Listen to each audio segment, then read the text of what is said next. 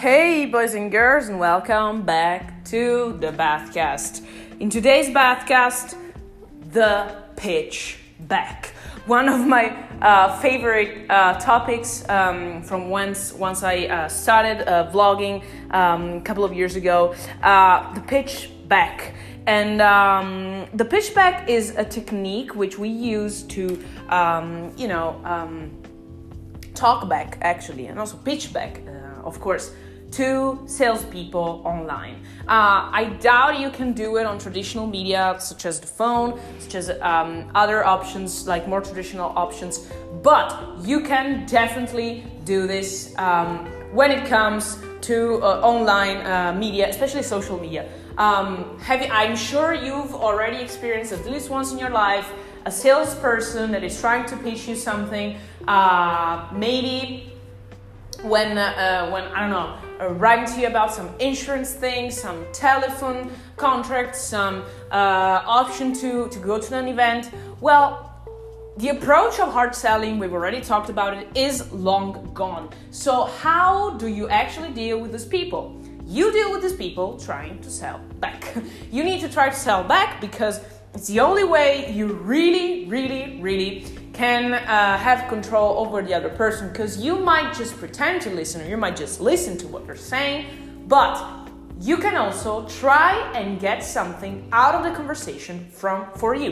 Remember, each and every conversation is um, a key to something, right? So maybe a key to understanding that the other per- I'm sorry.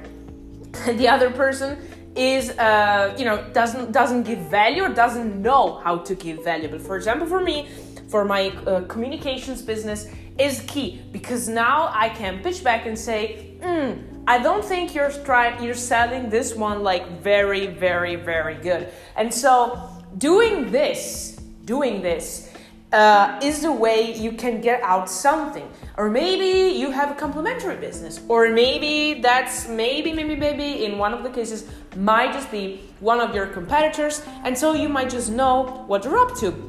Uh, there is the option that you might know someone and actually uh, would care about the services that this, this person is trying to sell to you. So it really is something that um, you might want to think about next time you receive a message like this and stop stop stop not answering those people. I mean it's it's something that happens quite a lot because i realize it's pretty it's pretty hard right to um, answer to each and everyone when they're trying to hard sell to you something.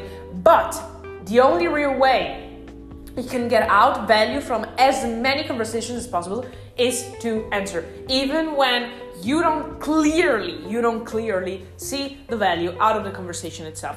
So the best way to do this to me is actually listening to the person or maybe pretending to listen or just say you know mm, it's not it's i don't care. It's not the right time it's not the right moment. Maybe go come back maybe or maybe you just plain plain the message wrong. You maybe um, try and give across the message in the wrong way and just try give feedback to people. Feedback is key. And maybe those people will stick around and maybe also buy something from you. Who knows? The other thing is pitch back. Try to sell something back try to ask for feedback try to sell a product try to set up a call or a conversation try to find out synergies don't have an approach that is hard selling even you when you pitch back but try and create synergies trust me it works in the long run. It does work. Stop whining. I was just about to forget something really, really important. Don't forget to let me hear your thoughts at my social media handles Marta Basso, Facebook, Twitter, Instagram, LinkedIn, TikTok, YouTube, Telegram, and Medium. As you know, I'm all around, so let's get in touch.